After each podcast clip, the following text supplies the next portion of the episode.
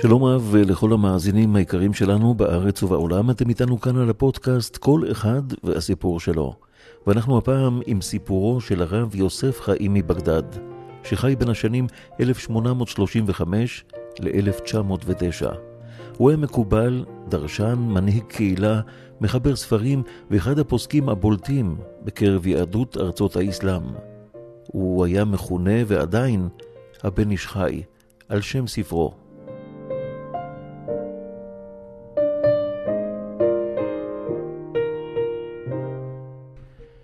אז איך שמעתי בפעם הראשונה על הבן איש חי, על הרב יוסף חיים מבגדד? בגיל עשרים ואחת קיבלתי הצעת עבודה ברמת גן, העיר של יוצאי בבל, העיראקים. אמרתי למנהל, יש לי תנאי יסודי, אם תסכים לתנאי הזה, אני מוכן להצטרף. התנאי הוא כזה, אני קודם כל מתפלל בבית כנסת, במניין, אומר על אבא שלי קדיש, ואחר כך עבודה. ליאון חשב, ובגלל שהוא אדם מתחשב ומבין, הוא הסכים. בכדי להגיע לעבודה בזמן, שזה אומר חמש וחצי בבוקר, קמתי בארבע. התארגנתי. חוץ מזה, הייתה גם נסיעה מרעננה לרמת גן, משהו כמו חצי שעה בכביש הפתוח. אני מגיע לרמת גן, מחפש בית כנסת, עדיין חשוך, והנה ברחוב ליד, בית כנסת יפה יפה, לבן. החלונות שלו מוארים באור יקרות, אורות זהובים, חמימים. בית הכנסת של העיראקים מהעידה הבבלית. נכנסתי פנימה, בפנים מיוחד, מאוד מרשים, בשעה הזאת של היום, יותר נכון של הלילה. בית כנסת ממש כמו בהדגמים של בית התפוצות, וכאן זה על אמת. כנראה שהקדמתי. נראו שם גבאי בית הכנסת, הם הציעו לי קוסטה, הודיתי להם. ניגשתי בינתיים לספרייה גדולה שניצבה בצד המערבי של בית הכנסת, לידה היה שולחן וכיסאות, על השולחן צד את עיני ספר בשם בן איש חי הלכות, ועל הכריכה ציור מרשים של רב. התקרבתי והרמתי את הספר, מתחת לתמונה הופיע כיתוב בראשי תיבות, כבוד מורנו ורבנו הרב יוסף חיים, זכר צדיק לברכה. פתחתי את הספר ותמונתו הופיעה גם בדף השלישי. הפעם היה הסבר מספר הזוהר על פרשת משפטים, בעניין להסתכל על פני הצדיק, שזה עושה טוב. כי כאשר אדם רוצה להבין דברי תורה, ככה היה כתוב, כדאי שיעלה במחשבה שלו את תמונת הרב שלו. וזה סוד שמובא גם בגמרא, שחייב אדם לקביל פני רבו ברגל, הכוונה במועדים, בחגים. כך כתב החסד לאברהם והאריזל ועוד.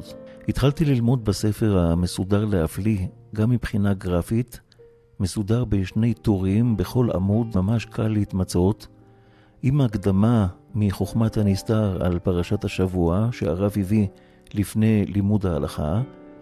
ההקדמות הללו מקנות ללומדים קדושה ויראת שמיים. בכלל, ככה עם כל הכתבים של הבן איש חי וכתבי הצדיקים והחסידים. אותו זמן של לפנות בוקר היה אירוע מכונן, כמו אונייה חדשה שהושקע לים הגדול, ים התורה. הספר בן איש חי של רבנו יוסף חיים, זכר צדיק לברכה, בסגנון הבהיר שלו, המובן, בעולם הקסום של פוסקים, הכיר לי את רבנו זלמן, שהוא בעצם מתכוון למייסד שושלת חב"ד לפני כ-מאתיים וחמישים שנה, בעל ספר התניה, רבי זלמן שניאור, זכר צדיק לברכה. הכיר גם את הבעל שדה חמד, את הארי, נחשפתי פתאום לציטוטים מספר הזוהר, מושגים ועוד. זכינו וגם למדנו שיעורים בספר הזה לפני תפילת מנחה של שבת, בבית הכנסת שבט אחים בשכונה, עם הרב יוסף אביני שליטה, מי שהיה רב קריית שרת ברעננה. כאמור, ספר בן איש חי הוא ספר הלכות שמחולק ללימוד בשבתות השנה או בימי חול, אם רוצים. בכל פעם לומדים מספר קטן של דפים, ובמשך השבתות של שנתיים מסיימים ועושים מסיבת סיום הספר. ובה מזמינים תלמידי חכמים עם שולחן ערוך, עם מטעמים, ממש כמו שאנחנו עושים ומסיימים את הספר עכשיו. יום רביעי למד בתשרי תשפ"ב, מסיימים לימוד של שנתיים. למדנו שורות אחרונות לא מזמן, ובעזרת השם, בשבת הבאה מתחילים ולומדים שוב מההתחלה.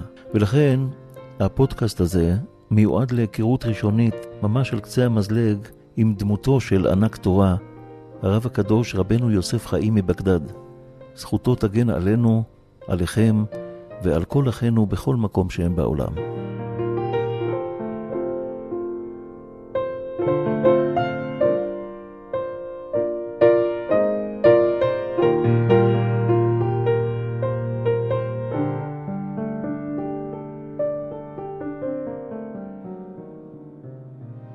הלב שלי נקרא לשניים, מה שלא ראתה שפחה למים, כמו סופה מן הים עולם, כמו תופעה של מרים פועם, ואין תרופה בעולם. הלב שלי מרים ידיים, כבר מועד לא עומד על הרגליים, שבר כלי שאין בו כבר מה, והשמיים הם לי חומה, חבור בתוך הים ביבשה, ורק אתה יכול להפוך מספדי למחול, לזכך את החול, לרכך בי הכל, ורק אתה מבין איך לגשת ללב שלי, משכך כל כיף שבי, מרפא את הלב.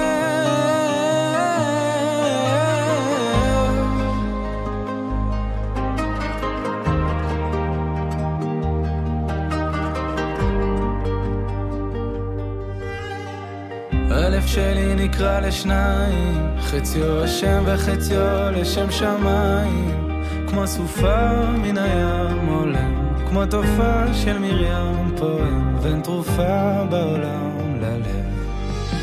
ורק אתה יכול להפוך מספדי למחול, לזכך את החול, לרכך בי הכל.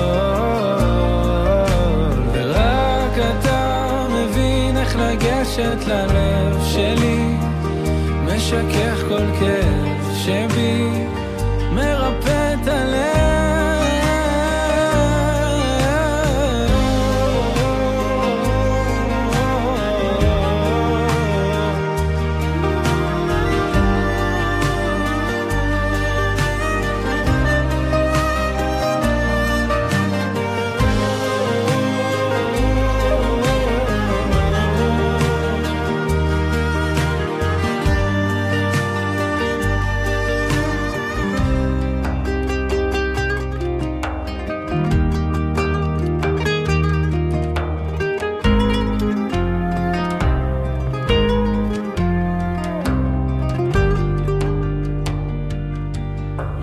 צר שמציק לצר, ואין ציר שיצק לצור, רק אני מול ים שלם ולב שבור. ורק אתה יכול להפוך מספדי למחול, לזכך את החול, לרכך בי הכל. ורק אתה מבין איך לגשת ללב שלי, משכך כל כאב שבי, מרפא את הלב. ורק אתה יכול להפוך מספדי למחול, לזכך את החול, לקדש בי הכל. ורק אתה מבין איך לגשת ללב שלי, משכך כל כאב שבי, מרפא את הלב.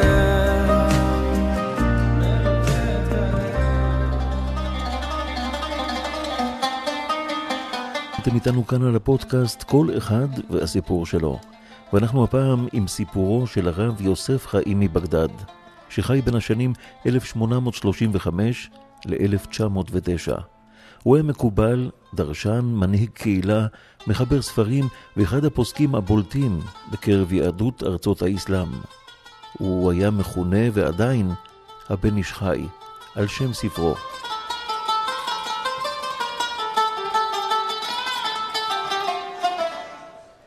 הוא נולד בבגדד למזל טוב ולרב אליהו בן הרב משה חיים, אשר שימש כרבה הראשי של בגדד בסוף המאה השמונה עשרה ובראשית המאה התשע עשרה.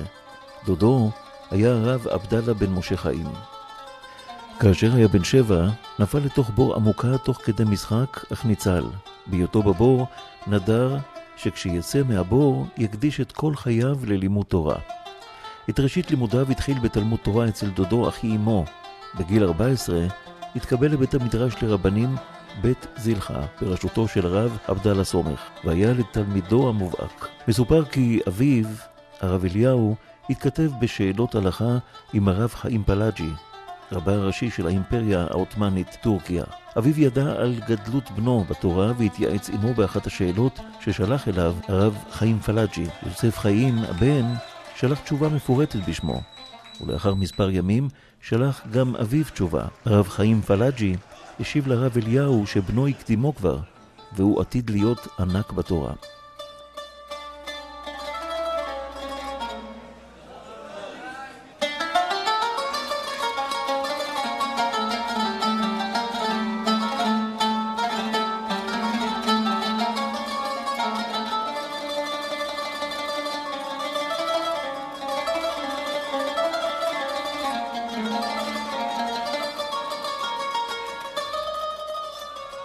בשנת אלף שמונה מאות חמישים ואחת, והוא בגיל שבע עשרה, נישא לרחל, ביתו של הרב יהודה סומך, ולהם נולדו בן ובת. הוא התפרנס משותפות עסקית עם ארבעת אחיו, אף על פי שלא היה שותף פעיל בניהול.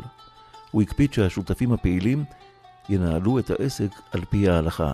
הוא סירב לקבל שכר כרב קהילה, ומימן את ההוצאות של הספרים שלו מכספו. הרב יוסף חיים היה בקשר רציף עם מקובלי ישיבת המקובלים בית אל בירושלים. הוא אימץ את המנהגים שלהם והנחיל אותם ליהודי בבל.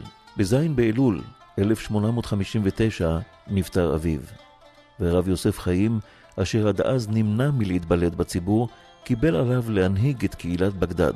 מנהיגותו לא התבטאה בקבלת משרה רבנית רשמית, אלא בכך שכל השאלות הקשות בהלכה היו מובאות אליו, ובכך היה דורש בפני הציבור. את דרשתו הראשונה נשא ביום י"ג באלול, בתום השבעה על אביו, ומאז הנהיג את קהילת בגדד במשך חמישים שנה, עד יום מותו. הוא היה דורש מדי שבת, לאחר תפילת מנחה, לפני אלפי אנשים. על גדלותו סיפר הרב יחזקאל משה הלוי, ראש הדיינים בבגדד, וכך אמר: אם יאמר לי רבי יוסף חיים, על ימין שהוא שמאל, ועל שמאל שהוא ימין, לא הערער אחריו. הרב יוסף חיים פעל לקירוב התורה לציבור על ידי דרשות וחיבורים המותאמים לאופי הציבור. השפעתו הייתה רבה בקרב יהודי עיראק, הודו, פרס ויהודים ספרדים בארץ ישראל.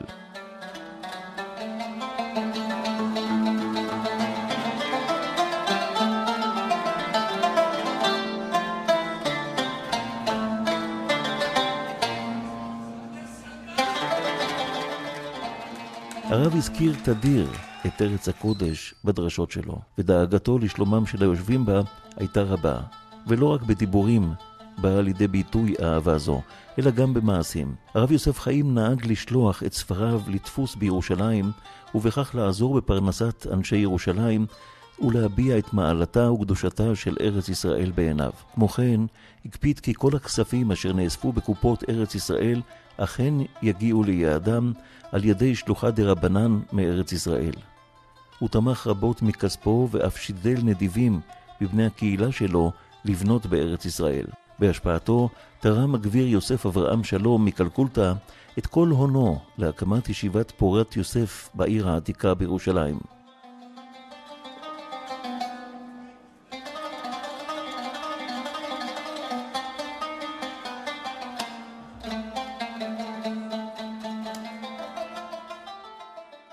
בחפי בניסן אלף שמונה מאות שישים ותשע יצא הרב יוסף חיים עם אחיו הרב יחזקאל על מנת לעלות לרגל לארץ ישראל ולהשתתח על קברי הצדיקים שבה. ביום י"ב באייר הגיע לדמשק, ובה קיבלו את מניהם כל גדולי העיר ולהיוו אותם בדרכם לקברי התנאים בגליל.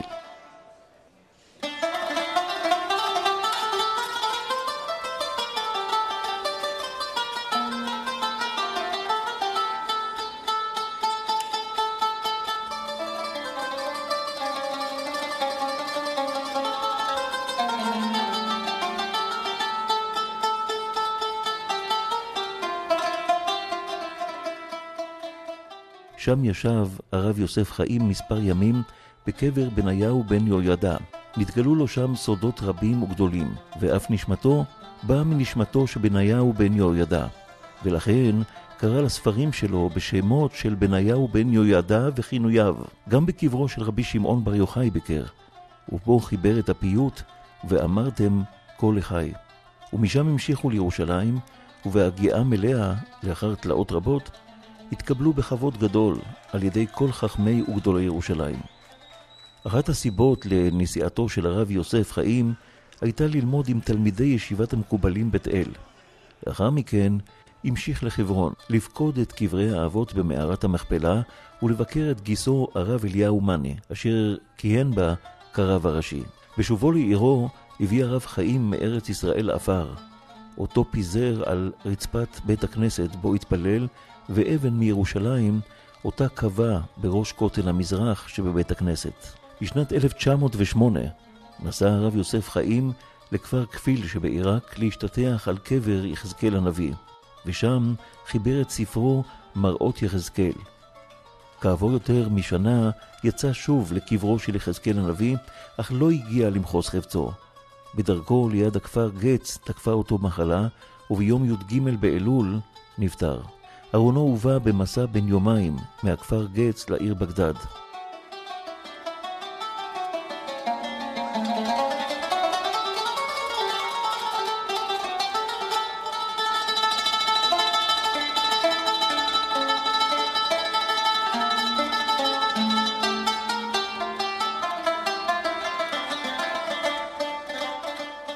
חלק ניכר מפועלו המנהיגותי של הרב יוסף חיים היה בדרשות ושיעורים. בכל יום נסע שני שיעורים, בכל בוקר לאחר תפילת ותיקין, שיעור בשולחן ערוך, עין יעקב וחוק לישראל במשך שעה וחצי. לאחר תפילת מנחה, שיעור בפרשת השבוע וענייני דיומה במשך שעה. שיעורים אלה התקיימו במועדם כסדרם במשך כ-חמישים שנה. ומדי ארבע שנים, כאשר סיים הרב יוסף חיים ללמד את סדר הלכות שולחן ערוך, היה עורך סעודת מצווה רבת משתתפים.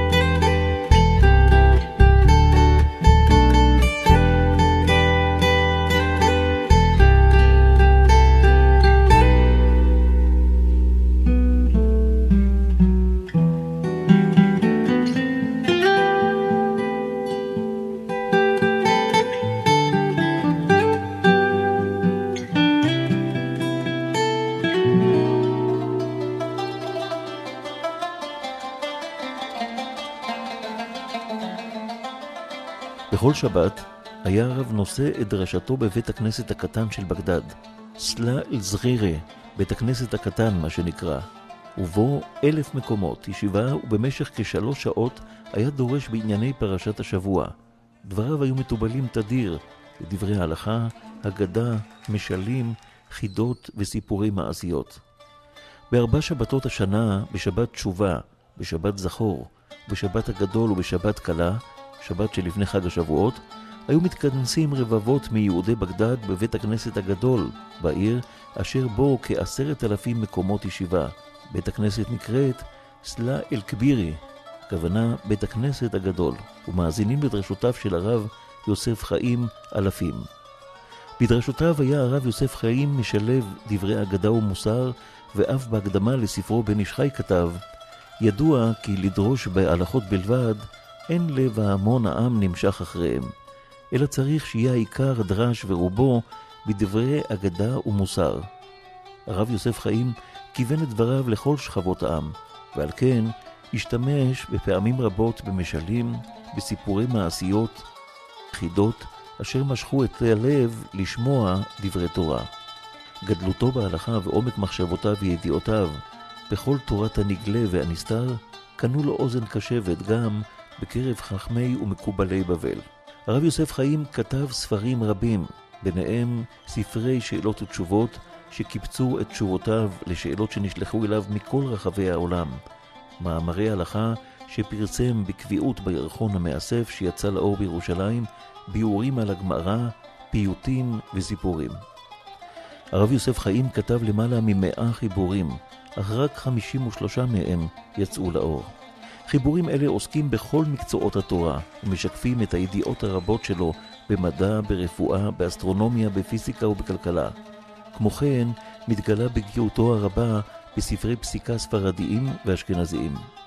חלק נכבד מספריו הם אסופות שאלות ותשובות, אשר נשלחו אליו מכל קצוות תבל, במגוון גדול של נושאים. המפורסם מבין השאלות ותשובות הוא רב פעלים, אשר מסודר על פי חלקי השולחן ערוך. ובו היה לו משא ומתן בהלכה עם כמה גדולי דורו, כגון בעל השדה חמד, בעל שואל ומשיב, רבי חיים פלאג'י ועוד. הרב יוסף חיים משלב דברי הקבלה עם פסקי הבית יוסף. כשישנה מחלוקת בין פסקי הבית יוסף ודברי הארי או הזוהר, הכריע כדברי המקובלים.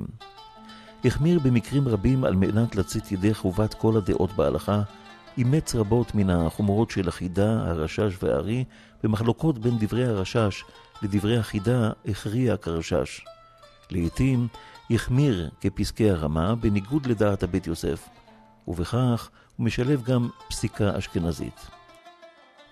הוא אינו פותח את תשובותיו בדברי ענווה כסגנון של שאר המחברים, משום שחשש מתוך ענווה יגיע לגאווה. הקדמתו בכל ספריו נפתחות בדברי שבח לקדוש ברוך הוא, שזיכהו ללמוד תורה קדושה, והוא מסיים בגילוי דעת שכל מעשיו הם לשם ייחוד קודשה בריחו ושכינתה.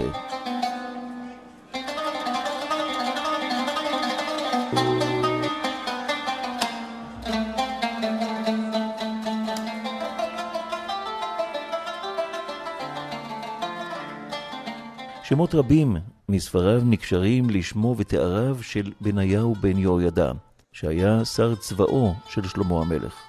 הסיבה לכך, על פי המסופר, היא כי בעת ביקורו בארץ ישראל השתטח על קבר בניהו בן יהוידע, ובאותו לילה נגלו לו סודות קבלה רבים, כמו שכתב בעצמו שהוא משורש נשמתו. את המהדורה הראשונה לחלק מספריו הוציא בעצמו על ידי בתי דפוס בירושלים. מנהגו היה לשלוח את ספריו להדפסה בירושלים ולא לדפוס ליבורנו, דבר שהיה מוזיל באופן משמעותי את עלויות הדפוס, וזאת בכדי לתת פרנסה ליהודי ירושלים ולחזק את ידי יהודי היישוב הישן.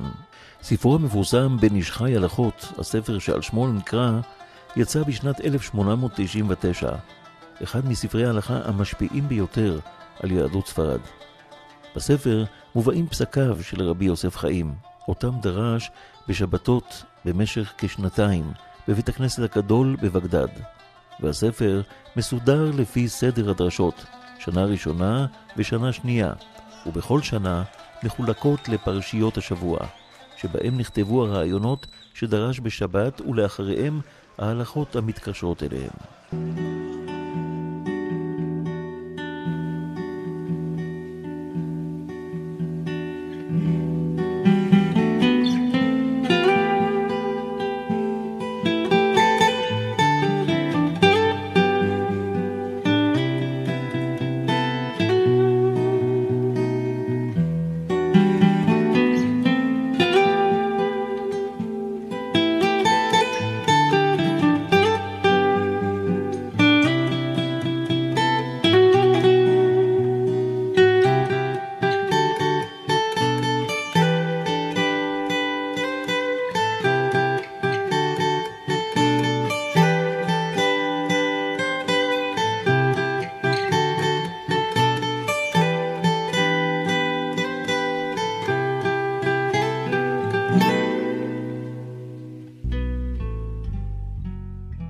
אנחנו יחד על הפודקאסט כל אחד והסיפור שלו, ואנחנו הפעם עם סיפורו של רבנו יוסף חיים אבן איש חי.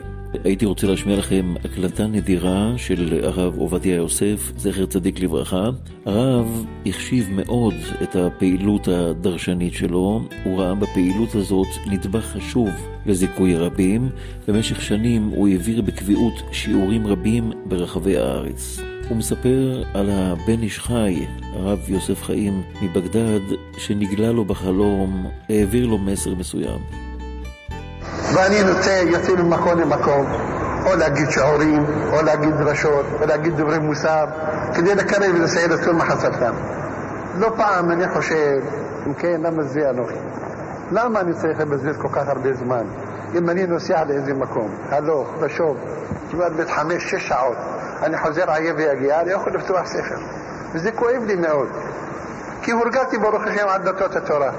אבל כמה פעמים חשבתי ולבי, מספיק לי. עד כאן תחום שבת, אני לא בגיל צעיר, תן לאחרים שיעשו את המלאכה. והנה בעודי אני חושב ככה אני ואנה, ערב אחד אני ישן על מיטתי, ואני רואה מראות אלוקים. הגאון רבי יוסף חיים זכר צדיק לברכה בעל ספר בן איש חי. שהוא בא, כאילו נכנס לבית שלי, פנה מאירות כזוהר החמה. כולו, כולו שופע חיוכים, כולו שופע שמחה. בא אליי ואני מכבד אותו שישב, כבוד אדוני הרב, הוא יושב. אחר כך היה לפניו איזה ספר, יכול להיות שזה יביע עומר, ספר מספריי, והוא מדפדף בו אנה ואנה, הוא מחייך, עומד לי טוב מאוד, זה טוב. אבל דע לך, כי בשמיים מעריכים מאוד, מה שאתה הולך, מחטף רגלך ממקום למקום, והולך להשמיע דברי תורה. יש אנשים, המוני העם, הצמאים בדבר השם, כמו שאמר עמוס, הנה ימים באים נאום השם, והשלחתי רעב בארץ, לא רעב ללחם ולא צמא למים, כי אם נשמוע דבר השם. לך לכוחך זה. התחלתי לספר לו על ידידי, וביהודה צדקה שמחירו וחיו שמתן לו בראות את עיניי רצון, שברוך השם הפעמים אנחנו נפגשים יחד והולכים ממקום למקום כדי להרביץ תורה. שמח מאוד, אמר אני אברך אותך, אחוז בזה וגם זה תנח ידיך. אמנם אתה רוצה לשקוד, אתה רוצה לכתוב, זה יפה, אבל גם זה הרבצת התורה תנח ידיך. כן, ההרהורים שלי כבר עלו למעלה בשמיים ובאו להזהיר אותי שלא ארפה, להמשיך בדרך הזאת. הקדוש הוא ייתן לנו כוח ובריאות שנוכל להמשיך בעזרת השם להביא תורה ולהמשיך. מצאתי סמוכים לחלום הזה בספר מגיד משרים, זה המלאך המגיד שהיה מדבר עם מרן הקדוש רבנו יוסף קארו זכותו תגן עלינו. הוא אומר לו, אני יודע כמה אתה מסתער שקבלת עליך עסק ציבור, שעל ידי כך אתה מתפטר מהלימוד התורה, אבל דע לך השמיים מעריכים מאוד מאוד את מעשיך, לחוז בזה וגם בזה תנח ידיך. אלו הם הדברים שאמר המלאך המגיד ברבנו יוסף קארו. ואנחנו תלמידי תלמידיו שהולכים באורחותיו, מי ייתן והיה כשהוא יזכה אותנו לעשות באמת גם בתורה וגם ללמוד וללמד לשמור ולעשות ולזכות את הרבים, כי הם חיינו באורך ימינו והם נגע יומם ולילה. אני מברך אתכם מקרב לב לכל הקהל הקדוש הזה. בעזרת השם עוד יום יומיים אנחנו מקבלים את התורה מחדש, זמן מתן תורתנו חג השבועות. בעזרת השם החג הזה יהיה השראה עליונה מהקדוש ברוך הוא לרוח הקודש, ללימוד התורה, להתעלות למעלות התורה והיראה, לגאון ותפארת, וגם יקוים בכם וכל בנייך לימודי השם ורב שאינו בנייך. ידוע לכם דברי המדרש, כשנתן הקדוש ברוך הוא תורה לישראל אמר הביאו לי ערבים שאתם תשמרו את התורה. אמרו אבותינו היו ערבים לנו, אברהם, יצחק ויעקב, אמרנו ערבה חרבה צריך, אני לא צריך ערבים כאלה, אלה זקנים, מה אני צריך בהם? אמרו לא, כן הבנים שלנו ערבים, אבל אלה ערבים טובים שנאמר מפי העוללים ויונקים משאת העוז, ואין עוז אל התורה שנאמר השם עוז לעמו ייתן, השם מברך את עמו בשלום. חזקו ואמצו רבותיי, כל אחד ואחד ישפיע על חבריו, ישפיע על ידידיו, על שכניו, על מכריו, על מיודעיו, שישימו את ביניהם את לימודי התורה, שיגדלו בתורה, יקוים בהם ויוצא פרח ויצא ציץ ויגמור שקדים, ילכו מחיל אל חיל ויעלו במעלות רמות, וכולם הקדוש ברוך הוא יזכה אתכם לשמוח בחודש חדשכם לתורה ולחופה ולמצוות ולמעשים טובים, יוסף השם עליכם ככם אלף פעמים, ותזכו לשנים רבות נעמות וטובות, וכן ירצו ונאמר אמן. תודה רבה.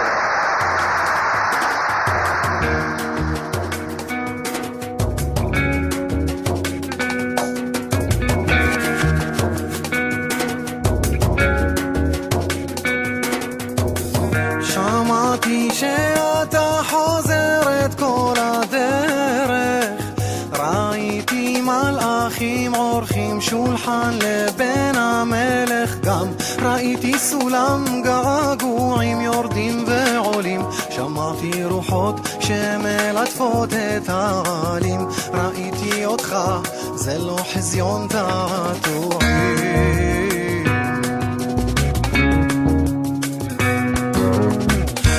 אמרתי שהים הכריז על יום שמח, ראיתי את הכוכבים והירח מרקדים, גם הם יודעים בחזרה להתגלגל, שמעתי שהשמש היא בעצם צל, ראיתי מגדל מזדעזע ונופל.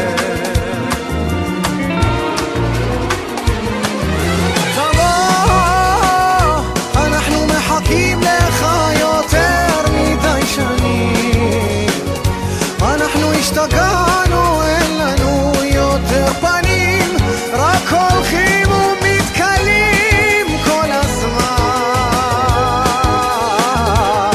אז תבוא, כן תבוא, לא נשארו כלים כדי שנוכל אותם לשבור, אנחנו לא יודעים מפה צלול מי השיקור שתמיד נופל לבור מן הסתם. אז תבוא, כן תבוא,